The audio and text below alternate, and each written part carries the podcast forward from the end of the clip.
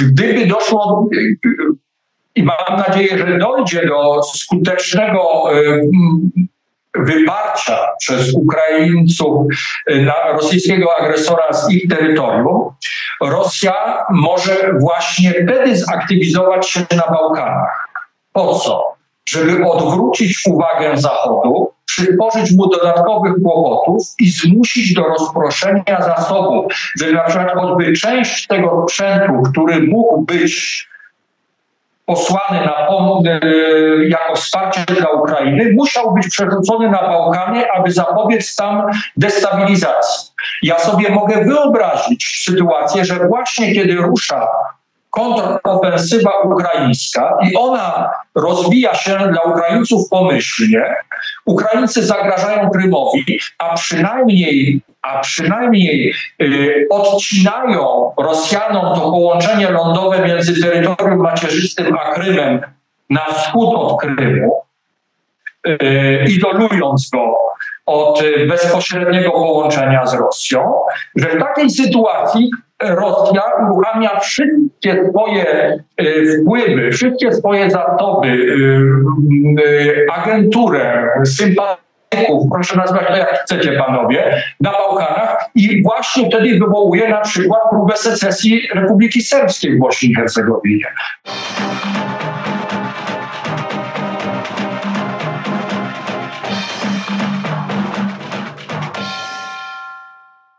Dzień dobry Państwu.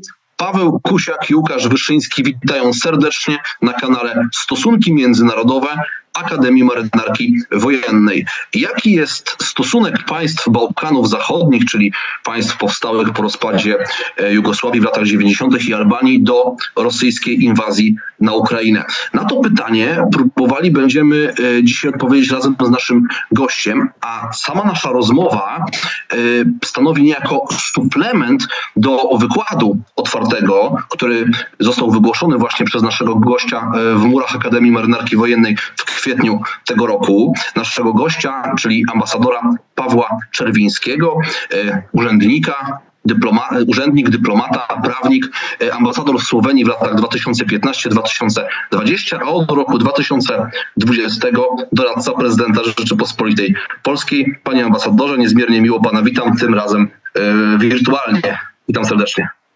Dzień dobry, witam obu panów. Dzień dobry Państwu. Cieszę się, że mogę spotkać się z Panami i ze wszystkimi słuchaczami. Mam nadzieję, że nie zawiodę oczekiwań. E, szanowni Państwo, Panie Ambasadorze, kiedy dyskutujemy o wojnie na Ukrainie, głównie pytamy o perspektywę Federacji Rosyjskiej, samej Ukrainy, Stanów Zjednoczonych, Unii Europejskiej, Polski, ale mm, musimy sobie zdawać sprawę, że położenie geograficzne, sytuacja polityczna w jakimś sensie determinuje to czym ta wojna jest dla poszczególnych państw świata, czy też inaczej nawet, jak jest odbierana w poszczególnych częściach świata. No i tutaj chciałbym y, zapytać pana ambasadora, jak wojna na Ukrainie odbierana jest na Bałkanach i czy w jaki sposób można scharakteryzować stosunek państw tego regionu do wskazanego konfliktu? Y, cóż, y, panie doktorze, Niewątpliwie postrzeganie agresji e, rosyjskiej na Ukrainę oraz toczącej się wojny na Bałkanach ma swoją specyfikę. I y, można wskazać kilka elementów, które o tej specyfice decydują, które na tę specyfikę się składają. Y, generalnie można stwierdzić, że y, odporna na rosyjską propagandę, a także zdecydowanie mm, od samego początku proukraińska i prozachodnia jest Albania. E, to jest jednak szczególny przypadek, e, a dlaczego to stanie się jasne za chwilę, gdy będę mówił o innych krajach. E, w największym skrócie Albania nie jest krajem słowiańskim, nie jest krajem prawosławnym, a spod tureckiego panowania wyzwoliła się sama. Własnymi siłami, korzystając z, ze szczęśliwego splotu okoliczności politycznych i historycznych, konkretnie z klęski Imperium Osmańskiego w czasie wojen bałkańskich na początku XX wieku. Z państwami byłej Jugosławii sprawa wygląda już zdecydowanie inaczej, przy czym, proszę Państwa, tutaj też nie ma obrazu jednoznacznego i trudno mówić o y, jakimś jednym schemacie. Te oceny, jak wszystko na Bałkanach, wymykają się prostym, y, prostym schematom i nic nie jest do końca tak jednoznaczne i proste, jak mogłoby się wydawać. Oczywiście można wskazać kilka czynników, które decydują o sympatii, czy przynajmniej zrozumieniu wobec Rosji i w ślad za tym e, postrzeganiu toczącej się na Ukrainie wojnie zgodnie z rosyjskim punktem widzenia, czy wręcz popieranie stanowiska Rosji popieranie agresji, e, udzielanie, e, udzielanie e, politycznego, propagandowego, czy wręcz, czy wręcz nawet w skali międzynarodowej otwartego poparcia dla Rosji. Głównym, główny czynnik to bliskość kulturowa.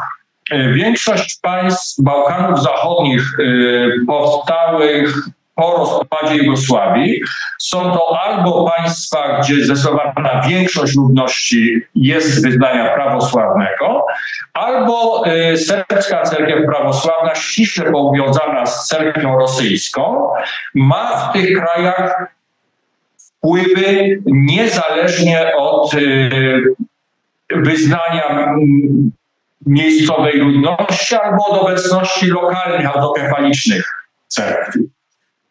E, to łączy się z elementem politycznym, zwłaszcza w przypadku Serbii. Mianowicie Rosja wspiera Serbię w sprawie Kosowa. Jest e, głównym sojusznikiem Serbii w przeciwstawianiu się międzynarodowemu uznaniu Kosowa e, jego przy, przyjęciu do organizacji międzynarodowych i, w, i jest głównym sojusznikiem Serbii popierającym jej stanowisko, że Kosowo nie jest państwem niepodległym, stanowi nadal integralną część Serbii, która, y, która dokonała jednostronnego proklamowania niepodległości sprzecznego z prawem międzynarodowym. Y, co jest głównym elementem, y, właściwie podstawą tego sojuszu rosyjsko, y, rosyjsko-serbskiego. Ponadto Rosja jest głównym oparciem dla przywódcy Republiki Serbskiej w Bośni i Hercegowinie, Milorada Dodika, który w sposób w zasadzie otwarty dąży do secesji tej części Bośni i Hercegowiny. E, prowadzi otwartą politykę separatystyczną, e, uniemożliwia, e, a przynajmniej stara się utrudnić integrację Bośni i Hercegowiny ze strukturami świata zachodniego.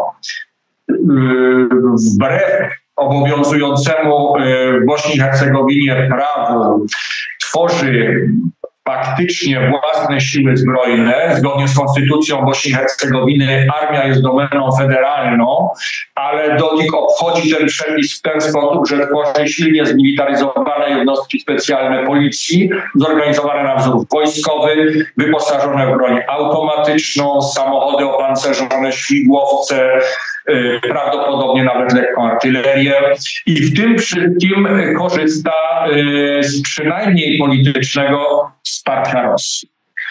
I wreszcie względy historyczne, e, bo tu mówiliśmy głównie o Serbii. Względy historyczne mają dużo szerszy zasięg, właśnie na obszarach Bałkanów Zachodnich i nie tylko zachodnich, o czym usłyszymy za chwilę.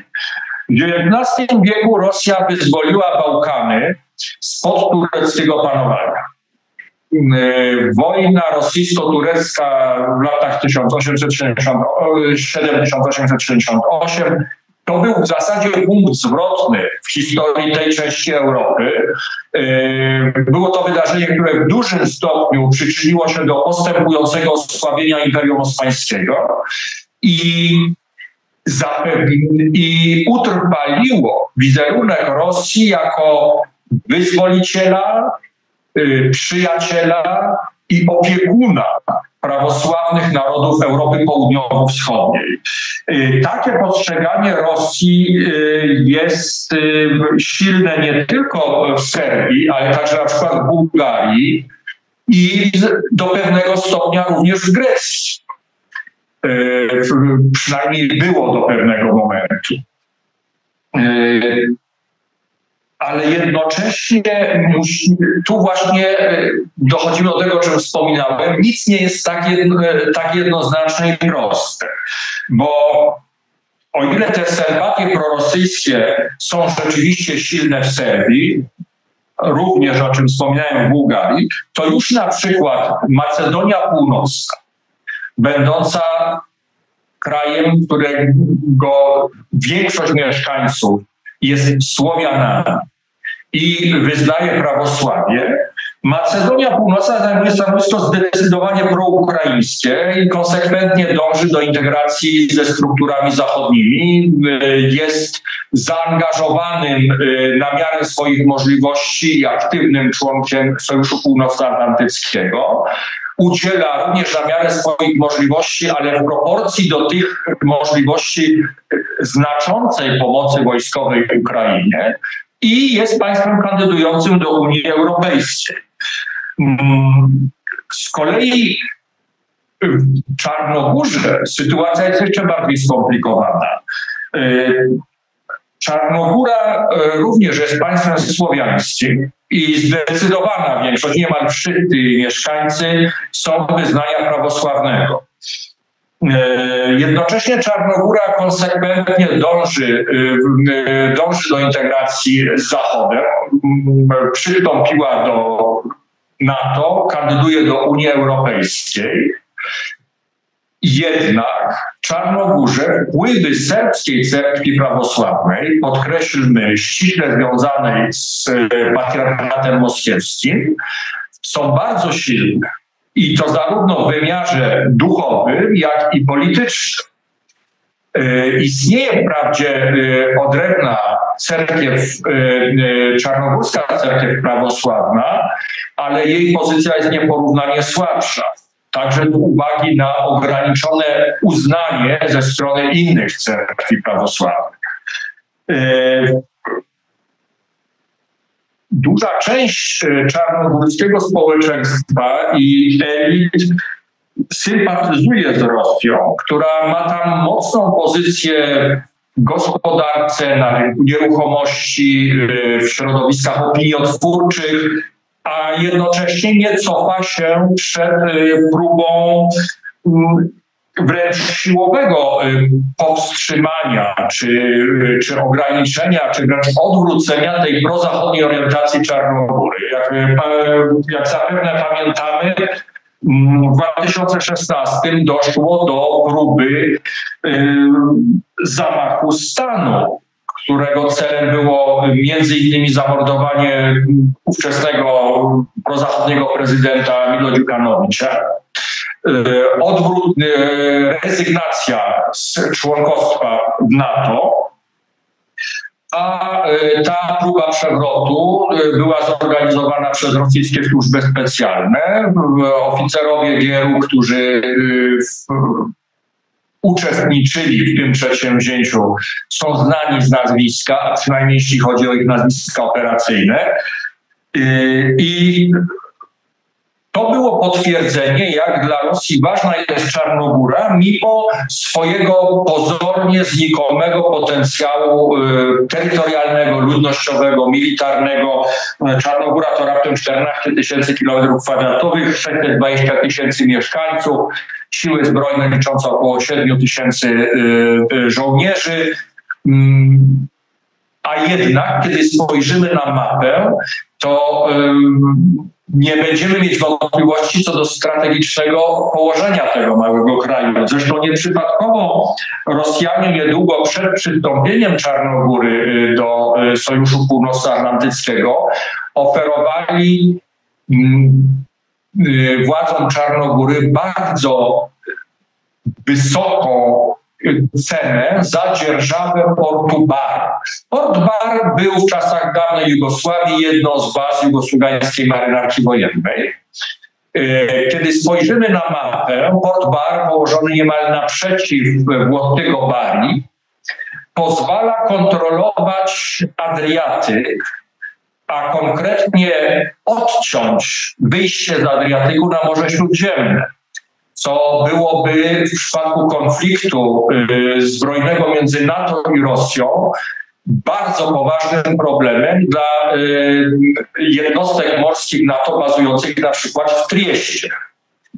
Y, to też, to też Czarnogóra jest była, jest i będzie obiektem wzmożonego zainteresowania Rosji.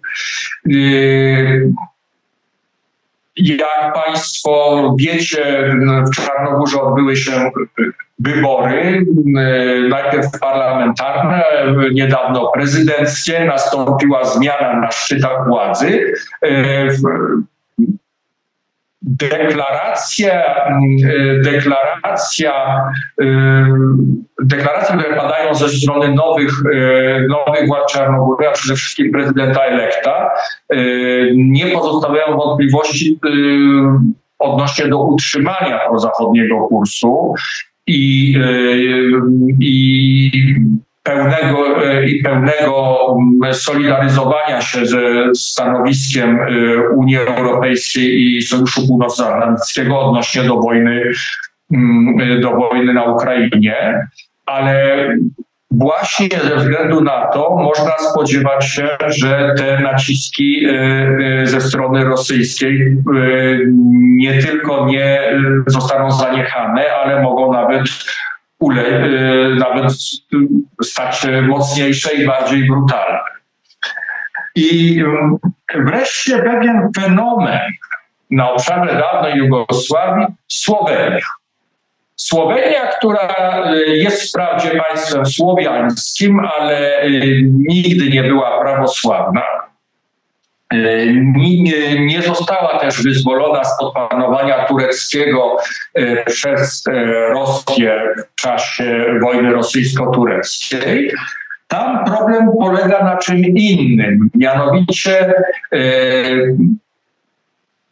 społeczeństwo słoweńskie i jego i tamtejsze elity opiniotwórcze są bardzo mocno antyamerykańskie. Kilka lat temu Instytut Galapa przeprowadził nawet badania.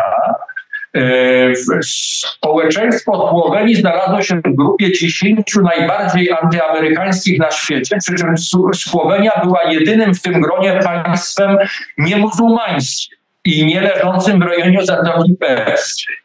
E, ja, e, jak to zresztą w czasie swojego wywiadu żartobliwie powiedziałem, spotykając się z przedstawicielami elit, głównie akademickich e, Słowenii, odniosłem wrażenie, że oni jeszcze nie zauważyli, że wojna wietnamska się skończyła. Ten zawzięty antyamerykanizm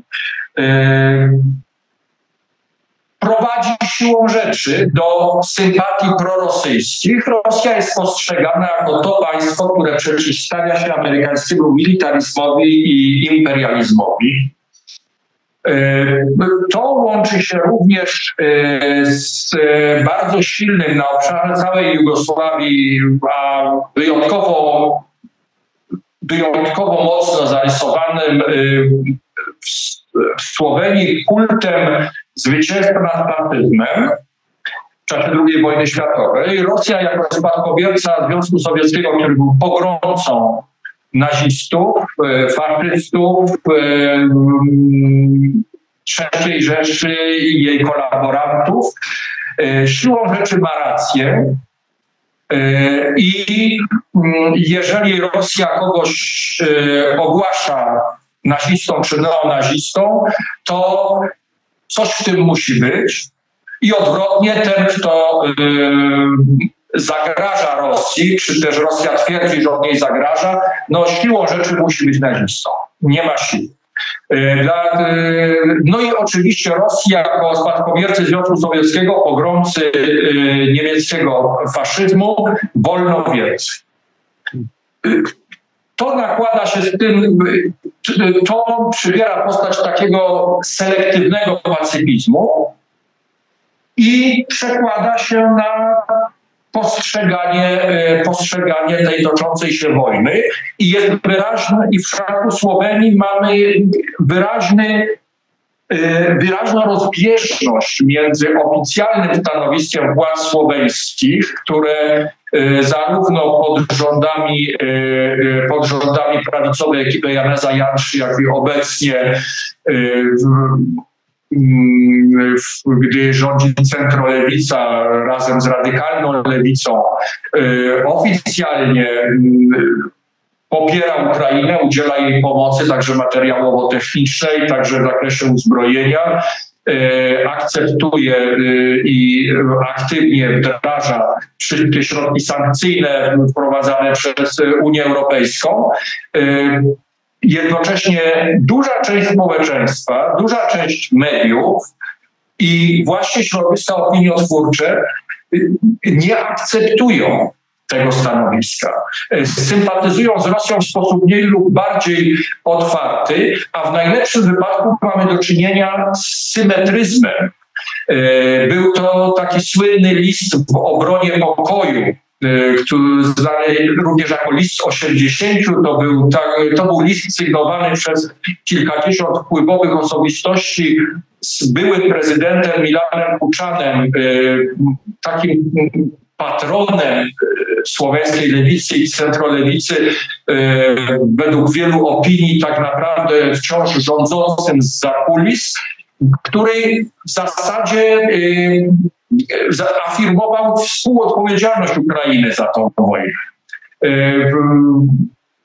Obie strony, zgodnie ze zdaniem tych sygnatariuszy, obie strony ponosiły odpowiedzialność za wojnę i obie muszą dołożyć starań, aby w sposób pokojowy tę wojnę zakończyć. A więc mamy tu do czynienia z postawą niezwykle niebezpieczną, wyrównywaniem e, napastnika z ofiarą napaści. I to jest właśnie Kolejny, e, kolejny specyficzny przypadek na obszarze Bałkanów Zachodnich, choć muszę zaznaczyć, że Słowenia ani geograficznie, ani politycznie państwem bałkańskim nie jest. Jest to państwo środkowoeuropejskie. Niemniej jednak z uwagi na to, że stanowiła część dawnej e, Socjalistycznej Federacyjnej Republiki Jugosławii, a wcześniej Królestwa Jugosławii, a wcześniej Królestwa Serbów, Chorwatów i Słoweńców, no wielu aspektach, także w tym musi być, e, e, musi być rozpatrywana, oceniana, analizowana wspólnie z pozostałymi państwami tego obszaru. W przypadku Słowenii jest jeszcze jeden bardzo, mocny, bardzo istotny czynnik, mianowicie e, bardzo mocne powiązania czołowych słoweńskich przedsiębiorstw z Rosją i znaczenie rosyjskiego rynku dla nich. Wszystkie czołowe firmy słoweńskie, które były obecne na rosyjskim rynku, tam pozostały podczas wojny i nie zamierzają się z niego wycofać. Y, jest to źródło, y, główne źródło dochodu dla, dla czołowych przedsiębiorstw, zarówno tych, mm, które są całkowicie prywatne, jak i tych, które, w których udział ma państwo i jest to, y, myślę, czynnik nie mniej istotny niż uwarunkowania ideologiczne. Panie ambasadorze, mm, pozwolę sobie zadać takie pytanie, jakie chciałem panu zadać w trakcie wykładu w Akademii, no ale wtedy chciałem dać naturalnie przestrzeń studentom. To może nie będzie naukowe pytanie, tylko raczej taka prowokacja intelektualna z obszaru, powiedzmy, historii alternatywnej, political fiction. Y, czasami mm, eksperci y, zadają sobie pytanie, co by było, jak, y, gdyby rosyjska, rosyjski plan inwazji na Ukrainę w tych pierwotnych założeniach, oczywiście tak jak one są one rekonstruowane, czyli te trzy dni, w cudzysłowie oczywiście, no bo to trzy dni pewnie by nie były, ale zajęcie Kijowa bardzo szybkie, zwycięstwo operacji, przekształcenie Ukrainy w państwo, no, kontrol, neutralizacja Ukrainy, przekształcenie jej w państwo kontrolowane przez Rosję. Gdyby takie coś się stało, to jaka byłaby, mm, czy na Bałkanach echa takiej sytuacji, yy, no, no to żeby dotarły, to nie mam wątpliwości, ale czy by oddziaływały, czy takie działanie, takie radykalne, szybkie zburzenie architektury bezpieczeństwa w Europie Środkowo-Wschodniej, pokazanie siły, yy, polityki faktów dokonanych, yy, słabości Zachodu również, mogłoby być katalizatorem niepokojów i niestabilności, nowym katalizatorem niepokojów i niestabilności na Bałkanach, w Pana ocenie? Y, oczywiście. Mm, Rzecz jasna, tak jak Pan zaznaczył, y, rozmawiamy tutaj teoretycznie, y, czy to stawiamy czy w sposób czysto hipotetyczny rozpatrujemy możliwe scenariusze. Ja zaś przypomnę, wypowiadam się wyłącznie we własnym imieniu. Jako doradca prezydenta mam ten luksus, że to, co ja mówię, nie jest stanowiskiem ani kancelarii, ani tym bardziej pana prezydenta. A więc odpowiadając na Pana pytanie, wyłącznie, wyłącznie imieniu własnym, mogę potwierdzić, że niewątpliwie reperkusje takiego rozwoju wydarzeń na Bałkanach byłyby bardzo poważne. Niemal na pewno doszłoby do y, próby, y, próby secesji Republiki Serbskiej Bośni i Hercegowinie, y, wspieranej, wspieranej inspirowanej przez, przez Rosję, która być może wówczas nawet posunęłaby się do przekazania Dodikowi wsparcia materiałowo-technicznego. Nie zapominajmy, że Dodik jest regularnym gościem w Moskwie. Przed wszystkimi wyborami tam lata i za każdym razem uzyskuje e, ekspresji z verbis poparcie ze strony Putina e, i również Dodik otwarcie wsparł e, rosyjską agresję na Ukrainę. W związku z tym jego powiązania z Rosją są tak silne i niewątpliwe, że Rosja odniósłszy błyskotliwy sukces na Ukrainie, nie miałaby, myślę, zahamowań, żeby udzielić mu, żeby udzielić mu właściwie otwartego poparcia. Nie można też wykluczyć, że Serbia spróbowałaby wówczas odzyskać kontrolę nad Kosowem. Jakkolwiek to jest mniej prawdopodobne, w Kosowie jest jednak bardzo silna obecność wojskowa NATO. Baza Camp Bostil jest bodajże największą natowską bazą po Ramstein. Wątpię, czy Serbia nawet zachęcana przez Rosję, zdecydowałaby się no już wtedy na konfrontację z NATO, bo to nie byłaby konfrontacja z kosowskimi siłami bezpieczeństwa czy siłami y, obronnymi, ale z NATO, które, y, które, spraw, które stoi na straży pokoju i stabilności w tym regionie. W Bośni i Hercegowinie obecność międzynarodowa jest dużo słabsza, zarówno pod względem liczebnym, jak i pod względem mm, wyposażenia tych sił międzynarodowych. Myślę, że, y, że Dlatego też nawet obecnie, w obecnej sytuacji, tak naprawdę najbardziej, e, niebez, najbardziej wrażliwym punktem zapalnym na Bałkanach to jest jednak Bośnia i Hercegowina, wcale nie Kosowo. Gdyby doszło do takiej sytuacji, o której Pan wspominał, no to, to prawdopodobieństwo, że właśnie tam doszłoby do jakiejś bardzo poważnej destabilizacji, jest zdecydowanie większe. Natomiast, y, natomiast jeżeli chodzi o Serbię, to w Serbii prawdopodobnie y, zakończyłby, się, y, zakończyłby się raptownie ten y, kurs lawirowania między Zachodem a Rosją. W tej próby prowadzenia, to jest zresztą wspólna choroba większości państw dawnej Jugosławii, każdy z nich jakkolwiek nie dysponuje nawet ułamkiem potencjału SFRJ, ani w sensie terytorialnym, ani ludnościowym, nie mówiąc już o siłach zbrojnych, i nie biorąc pod uwagę, że świat zmienił się diametralnie, już nie ma dwublokowego podziału świata, wiele z tych krajów nadal próbuje e, prowadzić taką, próbuje być nową Jugosławią, prowadzić politykę równowagi, balansować i wyciągać, e, utrzymywać równy dystans do Zachodu i Rosji, i wyciągać maksimum korzyści z dobrych stosunków z jednymi i z drugimi. W przypadku Serbii która na przykład y, konsekwentnie odmawia przyłączenia się do sankcji przeciwko Rosji y, i tym samym nie spełnia kryterium y, dostosowania do do wspólnej polityki zagranicznej i bezpieczeństwa Unii Europejskiej, w przypadku Serbii mogłoby dojść do już otwartego przejścia na stronę rosyjską, nawet może z próbą obalenia prezydenta Vučića, e, który części serbskich radykalnych środowisk nacjonalistycznych wydaje się zbyt ugodowy wobec Zachodu. E, zresztą wpływy rosyjskie w newralgicznych sferach funkcjonowania państwa serbskiego są bardzo silne. No weźcie panowie pod uwagę, że na czele y, serbskiego wywiadu i kontrwywiadu stoi Aleksander Vulin, y, jeden y, z przedstawicieli, przedstawicieli jednego, jednej z najtwardszego nurtu nacjonalistycznego, bardzo blisko związany z Rosją, wielokrotnie utrzymujący stały kontakt z Mikołajem Matruszewem, przewodniczącym Rosyjskiej Rady Bezpieczeństwa Narodowego. Podobne wpływy są również w siłach zbrojnych.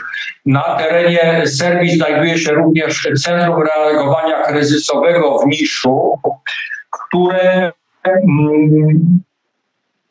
nie bez, e, które nie bez powodu postrzegane jest jako e, rosyjski punkt oparcia w tamtym regionie. E, jest to centrum, teoretycznie jest to centrum, które zresztą zostało ufundowane przez państwa zachodnie i miało służyć reagowaniu kryzysowemu przede wszystkim na wypadek klęsk żywiołowych. Y, jest y, znakomitym punktem prowadzenia, y, prowadzenia działalności wywiadowczej i rozpoznawczej przeciwko państwom NATO w tym regionie. Można z niszu, można znakomicie na przykład przechwytywać komunikację z Camp Bonsfield. Ponadto w niszu znajduje, na tej bazie, w tym Centrum Reagowania Kryzysowego znajdują się pasy startowe, które w założeniu są przeznaczone dla samolotów mających gasić pożary lasu jednym z impulsów dla utworzenia tego centrum były e, pożary lasów w północnej Grecji e, które przeniosły się też częściowo na teren Serbii, na teren Macedonii. Dlatego też, dlatego też tam znajduje się taka infrastruktura, która może być e, bez trudu wykorzystana dla potrzeb lotnictwa wojskowego. I gdyby sytuacja, to, gdyby sytuacja rozwinęła się tak, jak Pan mówi, Ukraina by upadła, kraje zachodnie, przynajmniej niektóre, i wiemy o które chodzi, zaczęłyby natychmiast szukać e, porozumienia z Rosją w nowych uwarunkowaniach. Oczywiście nie byłoby żadnego zakazu lotów, nie byłoby żadnych sankcji. E, Rosjanie mogliby bez trudu przerzucić tam znaczne siły wojskowe i realnie zagrozić, e, zagrozić siłom NATO w Kosowie czy w Bośni i Hercegowinie. Nawiasem mówiąc, w Bośni i Hercegowinie jest to, jest to nawet nie misja NATO, ale misja Unii Europejskiej oparta na mandacie ONZ. Siłą rzeczy znacznie, znacznie słabsza militarnie niż ta natowska na terenie Kosowa. Mogłoby się wydarzyć wszystko, łącznie z obaleniem, ze skutecznym tym razem obaleniem wówczas jeszcze pełniącego urząd prezydenta Dziukanowicza w Czarnogórze, a kto wie, może nawet z próbą obalenia prozachodnich władz Macedonii Północnej z pewnością doszłoby do głębokiej destabilizacji i jeśli nie do, jeśli nie do odbudowy wpływów rosyjskich, to z pewnością do ich umocnienia, łącznie z tym, czego przynajmniej oficjalnie nie ma w tej chwili, to znaczy z ustanowieniem tam mocnej rosyjskiej obecności wojskowej. Oficjalnej, bo nieoficjalna już jest, a wywiadowcza nigdy nie przestała tam funkcjonować. E, nie wiem, czy odpowiedziałem na Pana pytanie. I nie wiem, czy panowie się zgodzicie z taką wizją. I bardzo tak w pełni pan odpowiedział. Proszę. E, znaczy nie ukrywam, że nawet na e, kanwie odpowiedzi, którą pan udzielił i trochę jakby wypełniając tą drugą stronę pytania Pawła, które panu ambasadorowi postawił, ja zapytam w drugą stronę. Znaczy wiemy, że w tym momencie pierwotny cel Federacji Rosyjskiej wobec Ukrainy no jest praktycznie niemożliwy do osiągnięcia. Najczęściej wskazuje się, że y, Rosja myśli o Ukrainie w kategorii trwałej neutralizacji państwa, uczynienie z Ukrainy państwa, które będzie kosztem dla Zachodu, nie pozwoli się trwale zintegrować z instytucjami zachodnimi, przede wszystkim Unią Europejską czy NATO ale mimo wszystko oznacza to w przestrzeni międzynarodowej, że Federacja Rosyjska w pewnym sensie poniosła wizerunkową porażkę. Można powiedzieć, że jej sprawczość polityczna i wojskowa została bardzo mocno podważona. I y, taka sytuacja, albo może nawet, jeżeli mogę sobie pozwolić na taki wybieg, zwycięstwo Ukrainy, rozumiane jako odzyskanie części terytorium, przede wszystkim Półwyspu Krymskiego, czy to zdaniem pana ambasadora w długiej perspektywie czasu może oznaczać dla właśnie Bałkanów Zachodnich wręcz odwrotny trend, czyli nie tyle y, w przypadku części państw, ze względu na uwarunkowania, o których Pan mówił, i te cywilizacyjno-kulturowe, historyczne, interesy, pewne strefy wpływów, może wręcz przeciwnie, Serbia czy Bośnia i Hercegowina, nawet już nie mówiąc o polityce takiej, takiej y, neutralności z wychyleniem na, ale wręcz przeciwnie, będą starały się szukać e, no, swoich gwarancji bezpieczeństwa, mimo wszystko w tym zachodnim, czy też bardziej euroatlantyckim systemie bezpieczeństwa. Czy taki scenariusz właśnie w drugą stronę, w obliczu no, tych wizerunkowych niepowo niepowodzeń e, Moskwy na Ukrainie, Pana zdaniem jest możliwy? Tak, oczywiście zresztą większość państw tego regionu już szuka swoich gwarancji bezpieczeństwa na Zachodzie. Zwróćcie panowie uwagę, że członkami NATO y, są nie tylko y, y, Słowenia i Chorwacja, ale również Albania, Czarnogóra i Macedonia Północna przy czym y, Chorwacja i Słowenia należą również do Unii Europejskiej, a pozostałe trzy wymienione przeze mnie kraje do Unii Europejskiej kandydują. Y, prozachodnia orientacja Kosowa też nie budzi żadnych wątpliwości. Natomiast y, musimy wziąć pod uwagę dwa, dwa czynniki. Jeden, proros, prorosyjskość prorosyjskie sympatie, uwielbienie dla Rosji jako tego, y, jako tego wielkiego opiekuna słowiańskości i prawosławia, wymyka się kategorią racjonalną. Jeżeli poczytać czy posłuchać y, tego, co głosi propaganda skrajnie nacjonalistycznych i prorosyjskich środowisk w Serbii, czy w Republice Serbskiej, w Bośni i Hercegowinie, czy również w Czarnogórze, to wielokrotnie ociera się o absurd i y, całkowicie lekceważy realia. Ale właśnie tu mamy do czynienia z przekazem adresowanym do emocji. To, to że niektóre poglądy są, patrząc na rzeczywistą sytuację, próbując je zanalizować w sposób racjonalny, one się wydają absurdalne, to, to jeszcze nie rozwiązuje problemu. Dlatego, że no, panowie wiecie doskonale, że wielokrotnie emocje decydowały o tym, że jakieś wydarzenia, często bardzo y, dramatyczne, w polityce wewnętrznej różnych krajów, czy wręcz w polityce międzynarodowej, y, w, się zdarzały. Y, dochodziło do wojen z powodów, y, z powodów przynajmniej, przynajmniej y, teoretycznie błahych czy absurdalnych. Oczywiście, że zawsze w głębi leżało coś, coś poważnego. Słynna wojna futbolowa między Salwadorem i Hondurasem tak naprawdę nie wybuchła dlatego, że ktoś wygrał, a ktoś przegrał mecz. Tam nawarstwiało się tych problemów mm, od lat wiele różnych, ale w pewnym momencie nastąpiła iskra. Możemy ją uznać po prostu za pretekst, ale mm, ten pretekst miał charakter czysto emocjonalny. To nie było wyrafinowane, zimne postawienie ultimatum, tak jak zrobił to Hitler z Czechosłowacją. Y,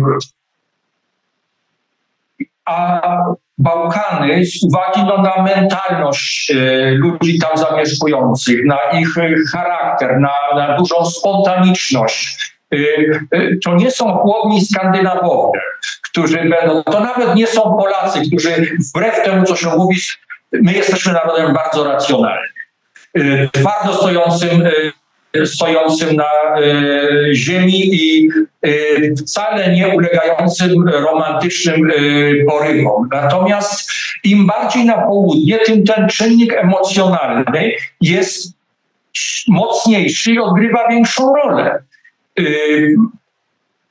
Mało tego, gdyby doszło, i mam nadzieję, że dojdzie do skutecznego wyparcia przez Ukraińców y, na rosyjskiego agresora z ich terytorium, Rosja może właśnie wtedy zaktywizować się na Bałkanach. Po co? Żeby odwrócić uwagę Zachodu, przysporzyć mu dodatkowych kłopotów i zmusić do rozproszenia zasobów, żeby na przykład choćby część tego sprzętu, który mógł być posłany na y, jako wsparcie dla Ukrainy, musiał być przerzucony na Bałkany, aby zapobiec tam destabilizacji. Ja sobie mogę wyobrazić sytuację, że właśnie kiedy rusza kontrofensywa ukraińska i ona rozwija się dla Ukraińców pomyślnie, Ukraińcy zagrażają Krymowi, a przynajmniej a przynajmniej y, odcinają Rosjanom to połączenie lądowe między terytorium macierzystym a Krymem na wschód od Krymu, y, izolując go od bezpośredniego połączenia z Rosją, że w takiej sytuacji Rosja uruchamia wszystkie swoje y, wpływy, wszystkie swoje zasoby, agenturę, sympatię, proszę nazwać to jak chcecie panowie, na Bałkanach i właśnie wtedy wywołuje na przykład próbę secesji Republiki Serbskiej w Bośni i Hercegowinie. Właśnie z tych powodów, o których y, powiedziałem. Paradoksalnie w momencie nie kiedy jest mocna, ale kiedy jest słabsza, po to, żeby mm, pozbawić Ukraińców przynajmniej części zachodniego, zachodniego poparcia. Y, ja nie wykluczałbym takiego scenariusza. Y, panie ambasadorze, to bardzo ciekawe uwagi, y, a ja bym chciał odnieść się tak po trosze do tego, co pan powiedział o racjonalności w polityce albo jej braku. Ja się tutaj w pełni y, z panem zgadzam. I historia, i bieżące wydarzenia polityczne każdego dnia udowodniają nam, że po pierwsze istnieją różne racjonalności, po drugie ludzie w gruncie rzeczy nie działają, nie działają racjonalnie, a bardzo często dopiero post factum może do niektórych działań się racjonalność dopisuje. I ja w tym kontekście właśnie chciałbym zapytać o pewien symbol, który mi, no właśnie, czy to jest symbol, czy to jest mit yy, w polityce na Bałkanach, przede wszystkim w Serbii. Myślę o Slobodanie Miloszewiczu. No, to jest taka postać, która chyba o sobie nawet specjalnie nie interesującej się his, tym historią tego regionu wiele, wiele mówi. Szczególnie mm, dzisiaj też w kontekście, kiedy no, Rosjanie propagandowo podnoszą kwestię Kosowa, to o czym pan mówił już wcześniej, próbując budować pewien symetryzm między tym, co się stało na Krymie, a tym, co się stało wcześniej w Kosowie. Ja bym chciał pana zapytać o mit Slobodana Miloszewicza? Czy to jest postać, na którą orientują się współcześni serbscy politycy? Jaka jest recepcja jego idei? Czy, czy jest y, takie historyczne potępienie, no jako y, człowieka, który doprowadził w pewnym sensie do katastrofy państwa, czy z drugiej strony jako patriotę i obrońcę y, no, pewnej wizji, nie wiem, serbskości, jugosławiańskości, czy jakkolwiek, czy w ogóle takich terminów można używać? Jak, jak pan się na to zapatruje, panie ambasadorze? Generalnie, generalnie na Bałkanach sytuację w dużym stopniu kształtują mity. I te mity są szczególnie, szczególnie silne w Serbii i, i tam, gdzie, gdzie Serbowie zamieszkują. No jest to przecież ta bardzo stara bardzo stara yy, maksyma, że wszędzie tam, gdzie jest choć jeden serbski grup, tam jest Serbia. Yy, mów po serbsku, cały świat cię będzie rozumiał. Wreszcie zupełnie poważne wywody poważnych naukowców, że o ile w przypadku innych narodów można prześledzić, skąd one się wzięły tam, gdzie są, no bo na przykład Chorwaci tam z tej Azji Środkowej przyszli między innymi przez Kraków i dotarli tam, gdzie byli, no inni to tam z południa, z basenu Morza Śródziemnego, a co do Serbów nie można ustalić tego miejsca i prawdopodobnie stąpili oni bezpośrednio z nieba, stąd jest takie określenie niebiański naród. No i no, panowie, no brzmi absurdalnie.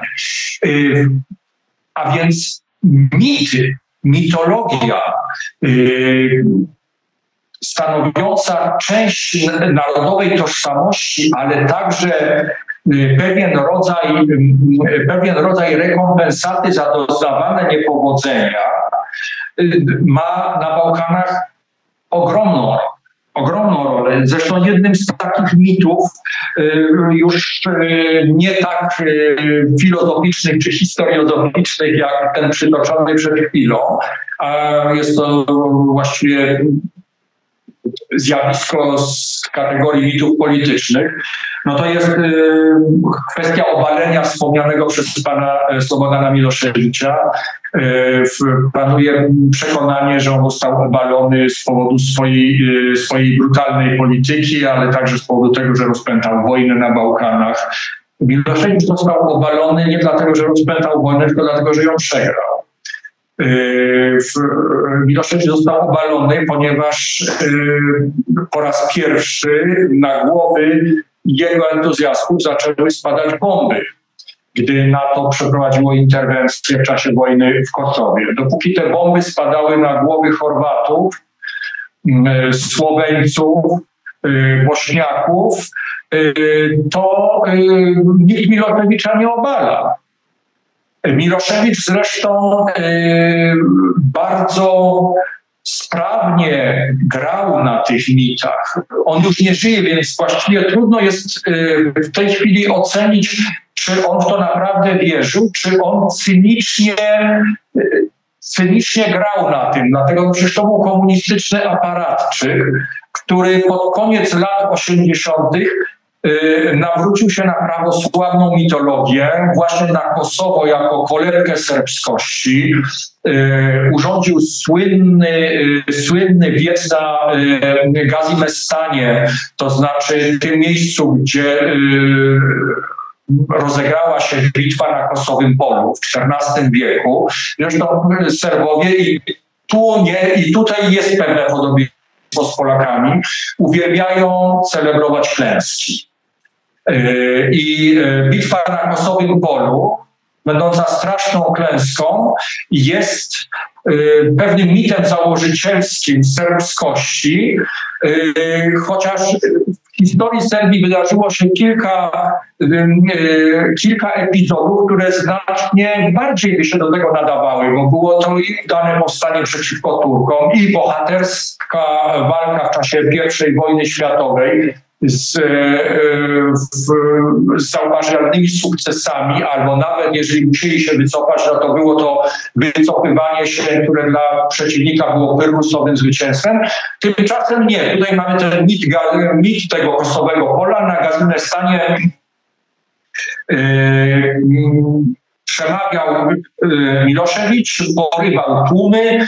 Y, miejscowi Serbowie skarżyli mu się na przemoc ze strony lokalnych Albańczyków.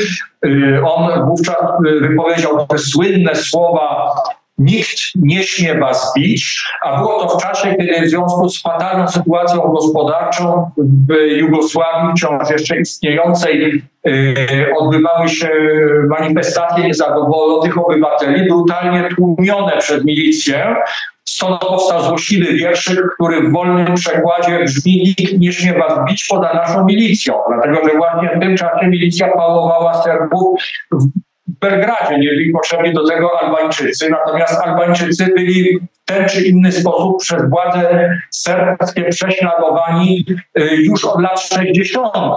Przecież pierwsze poważne zajęcia y, w Kosowie y, odbyły się w roku 1968, nie miały nic wspólnego z tą wiosną studencką na zachodzie, ani nawet z tą studencką rewoltą w samej Jugosławii, która, y, która była pewnym odpryskiem tych nastrojów zachodnich i zostały te, te próby wymuszenia pewnej liberalizacji przecież w sferze intelektualnej, wolności twórczej zostały w tym 1968 roku w Belgradzie też brutalnie przez milicję stłumione.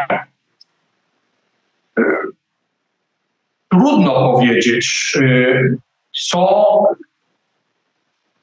czego na, co naprawdę powodowało Miloszewicza. Miloszewicz był niewątpliwie serbskim nacjonalistą, był niewątpliwie sprawnym i bezwzględnym politykiem, y, nie wahającym się przed fizyczną eliminacją swoich przeciwników. Y, I myślę, że z uwagi na to, że był kształtowany przez, y, przez działalność partii komunistycznej, ten element prawosławnej i historycznej mitologii wykorzystywał w sposób całkowicie cyniczny, na silno. I dość długo y, czynił to z sukcesem. Powtarzam, y, tak naprawdę ta, y, to pasmo sukcesu, nawet bardzo względnych, zakończyło się po nieudanej próbie pacyfikacji Kosowa, które, która spowodowała interwencję NATO, interwencję, która którą odczuli bezpośrednio Serbowie w Serbii właściwej, Belgradzie. To przyspieszyło jego upadek. Mówi się zresztą też i nie bez racji, że nie był to całkowicie spontaniczny wybuch społeczny, że jak w wielu tego typu przypadkach yy, Miloszewicza chciała się pozbyć też część wojska, na pewno służby specjalne, tam rzeczywiście nawet za ludźmi szczerze oddanymi Y, idei demokratyzacji kraju, to jak Zoran Dzindzic zamordowany w kilka lat później, tam za plecami tych ludzi dosłownie, jeżeli zobaczymy zdjęcia te Skupszczyny z roku 2000, to tam, tam znajdowały się bardzo podejrzane indywidua, łącznie z członkami paramilitarnych bojówek, które wcześniej dopuszczały się bestialskich zbrodni w czasie wojny jugosłowiańskiej, zarówno na terenie Kosowa, jak i Bośni i Hercegowiny, jak na okupowanych terytoriach chorwackich. Y, to jest temat na osobną dyskusję i raczej dla kogoś, kto specjalizuje się konkretnie w historii i polityce Serbii. Y, nic nie było tak jednoznaczne, jak się wydaje. E, panie ambasadorze, szanowni państwo, myślę, że to, co pan powiedział na końcu swojego wystąpienia, można byłoby odnieść do większości wątków, które udało się tutaj naświetlić i zasygnalizować w naszej rozmowie e, ponieważ analizując politykę bezpieczeństwa, politykę zagraniczną państw na Bałkanach, no nasz dzisiejszy gość wskazał na bardzo szerokie uwarunkowania, zarówno te historyczne, kulturowe, cywilizacyjne, jak i te, które są związane e, z oceną tego, co się dzisiaj dzieje w przestrzeni międzynarodowej. Myślę, że to, co na pewno zasługuje na szczególne podkreślenie, to, że Bałkany, które można powiedzieć, determinowały bezpieczeństwo na kontynencie europejskim po roku 90 w stopniu największym, no w tej chwili również nie pozostają bez znaczenia dla trwającej na Ukrainie wojny.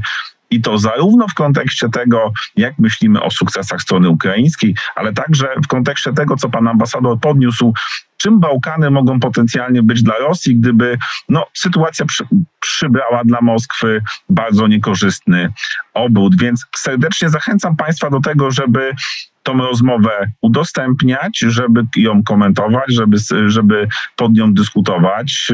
I chciałem jeszcze raz w tym miejscu serdecznie podziękować zarówno wykład w samej, na, na samej Akademii, jak i za, za dzisiejszą rozmowę naszemu e, gościowi, panu ambasadorowi Pawłowi Czerwińskiemu, doradcy prezydenta Rzeczypospolitej Polskiej. Panie ambasadorze, to była dla nas przyjemność. Jeżeli pan doktor pozwoli, panowie pozwolicie tytułem, y, jak gdyby podsumowania czy suplementu y, pan poruszył bardzo ważną rzecz, mianowicie to, że Bałkany zniknęły z czołówek gazet praktycznie, e, praktycznie już po e, wojnie, po zakończeniu konfliktu w Kosowie i pojawiają się tylko incydentalnie. A już w chwili obecnej, kiedy uwaga całego świata, na pewno Europy skoncentrowana jest na tym, co się dzieje na Ukrainie, to nie znaczy, że tam się nic nie dzieje. Pan powiedział, że to w znacznym stopniu kształtowało sytuację bezpieczeństwa w Europie w latach 90., ale również wcześniej. Churchill nie bez racji nazywał Bałkany miękkim podbrzuszem Europy. Yy, od przynajmniej XIX wieku, jeżeli coś gotowało się na Bałkanach, prędzej czy później skutki tego odczuwała cała Europa. To, był, y, to była nie tylko wspomniana wcześniej y, wojna rosyjsko-turecka, to nie, nie tylko wojny bałkańskie. No, o zamachu w Sarajewie już nawet, y, już nawet nie wspomina, który też no, oczywiście nie spowodował I wojny światowej, ale był jak gdyby tą, tym impulsem, który ją wywołał. Wszystko to ma, wszystko to ma swoje, wszystko to, co tam się dzieje, może się zdarzyć, ma bardzo głębokie, mm, ma bardzo głębokie uwarunkowania o charakterze y, zarówno etnicznym, jak i religijnym. Czasem y, wielu osobom jest trudno to zrozumieć, y, jak to się stało, że, y, że na terenie Jugosławii, która była państwem bardzo skutecznie i z sukcesem zateizowane, bo to było całkowicie zateizowane społeczeństwo. Skutecznie i powtarzam z sukcesem. To się komunistom udało. Yy, Jugosławii, która pod wieloma względami budowana była na wzór Związku Sowieckiego, a więc tworzony, a więc wszechobecną yy, yy, potęgą system monopartyjny, etniczne republiki, wszechpotężna i wszechobecna służba bezpieczeństwa, nie podlegająca żadnej krytyce potężna armia sztuczna kategoria narodu jugosłowiańskiego, który miał zastąpić poszczególne narody. Dlaczego to się tak nagle wszystko posypało? Yy, I dlaczego nastąpił powrót na przykład do religijności, która na Bałkanach jak mało gdzie, yy, właściwie nasuwa mi się przykład drugiego końca Europy, Irlandia Północna, yy, gdzie wyznanie jest elementem tożsamości. Ale dlaczego? Druga wojna światowa, którą my znamy z filmów, skądinąd dobrych, dobrze się je oglądało, gdzie byli po jednej stronie dobrzy partyzanci, po drugiej źli Niemcy, co nie oddawało prawdy o tej wojnie, ponieważ ta wojna była w dużym stopniu wojną domową. I do dziś yy, ta, yy, ta nienawiść wtedy zasiana pozostała w ludziach. Do dziś trudno jest w Serbii znaleźć rodzinę, której kogoś nie skrzywdzili ustasze, I trudno jest znaleźć w Chorwacji rodzinę, której nie skrzywdzili Czednicy. E, to wszystko zostało zamiecione pod dywan, trzymane było w twardych karbach dyscypliny komunistycznej, e, niwelowania nacjonalizmów. Czuwała nad tym wspomniana przeze mnie wszechpotężna policja polityczna, ale kiedy umarł marszałek Tito, e, i zaczęła się dramatycznie pogarszać sytuacja ekonomiczna, ta cała nienawiść wybuchła, jakby pan zdjął pokrywę z garnka. Y, I skutki tego są odczuwalne do dzisiaj. Dlatego tak, dlatego tak ciężko jest y, stworzyć funkcjonalne państwo Bośni i Hercegowinie. Bo ludzie, którzy jeszcze niedawno się zabijali, są co najmniej nieufni do siebie, a już na pewno nie będą sobą tak harmonijnie współpracować. Nie od razu. Y, to też nie możemy się dziwić temu, jak niebywale wrażliwy jest to obszar. I nie możemy go oceniać według y, racjonalnych, y, poukładanych kryteriów y, Europy, zwłaszcza zachodniej, która od y, kilkudziesięciu lat y, nie doznała y, żadnego konfliktu i która też mm, została skutecznie poddana procesowi niwelowania y, tożsamości pamięci historycznej czy jakichkolwiek odniesień do niej. O tym musimy zawsze pamiętać. E, panie ambasadorze, to ja się bardzo cieszę, że e, z próby mojego podsumowania udało się jeszcze zbudować jedno ciekawe pytanie, myślę, które bardzo wyraźnie podkreśla, że to nie jest, że kiedy mówimy o uwarunkowaniach e, czy tym kontekście historycznym i kulturowym w przypadku Bałkanów, to nie jest tak, jak rzeczywiście w Europie Zachodniej, czy nawet już w Europie Środkowo-Wschodniej odnosimy to do, do bardzo dalekiej historii. Tutaj rzeczywiście ten przysłowiowy kocioł bałkański, jego konsekwencje, animozje, konflikty, no i też zbrodnie, które były dokonywane, są nadal żywe i musimy o tym, musimy o tym pamiętać. Tym bardziej jeszcze raz dziękuję za podkreślenie tej kwestii pozwolę sobie w takim razie jeszcze raz e, panu ambasadorowi e, podziękować i za przyjęcie zaproszenia w mój Akademii Marynarki Wojennej oraz za naszą dzisiejszą rozmowę, a wszystkich państwa zachęcam na nasze kolejne materiały i zachęcam do tego, żeby tą rozmowę jak najszerzej udostępniać. Dziękuję serdecznie. Dziękuję panom, dziękuję państwu. Do widzenia.